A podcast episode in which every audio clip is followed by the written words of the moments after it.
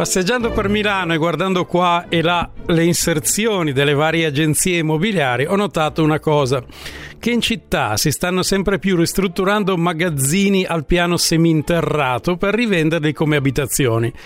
Dal punto di vista dei permessi si può fare, è sufficiente avere l'altezza minima consentita e un adeguato rapporto aero-illuminante, cioè bisogna che possa entrare luce a sufficienza nelle stanze.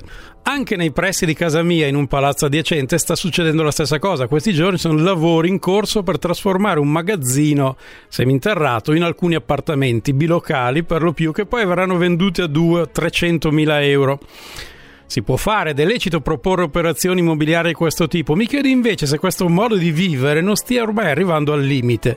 Mi chiedo se valga la pena vivere in una città dove i costi degli immobili sono esorbitanti e per spendere qualcosa in meno si ripiega su un appartamento al piano seminterrato, che in generale non credo sia la soluzione preferita e preferibile.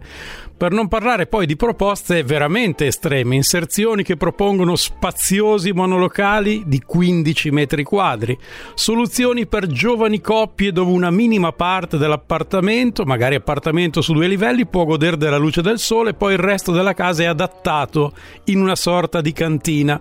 Appartamenti, c'è scritto nelle inserzioni, ideali per single, che significa che in due non solo non ci si sta, ma neanche ci si entra, bisogna starci dentro da soli, immobili non ci si può muovere, come se già tumulati per l'eternità, il tutto comunque a prezzi alti.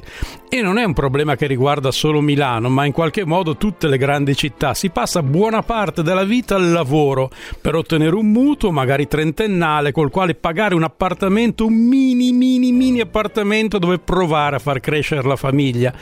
Davvero vale la pena di ammazzarsi di lavoro per riuscire a vivere in città con costi eccessivi ai prezzi che ci sono? Non siamo arrivati alla fine di un sistema che ormai mostra la corda ed è giusto costruire e pensare città solo per ricchi, dove dal bosco verticale si passa alla cantina riadattata e venduta comunque a peso d'oro. In più, se tutto questo producesse felicità e soddisfazione, va bene. Ma quando viaggio in metropolitana, per esempio, non mi pare di vedere tutte queste facce sorridenti. D'altra parte, rimanendo tumulati tutti i giorni in spazi come quelli, eh, non c'è molto da ridere. Per gli adolescenti poi è una rincorsa al prodotto di marca, sono finite da decenni le ideologie, sono rimasti solo i brand di lusso.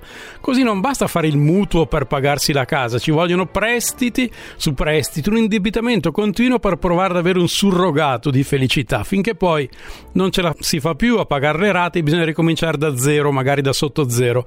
E questo è il migliore dei mondi possibili, quello in cui pensiamo di vivere serenamente.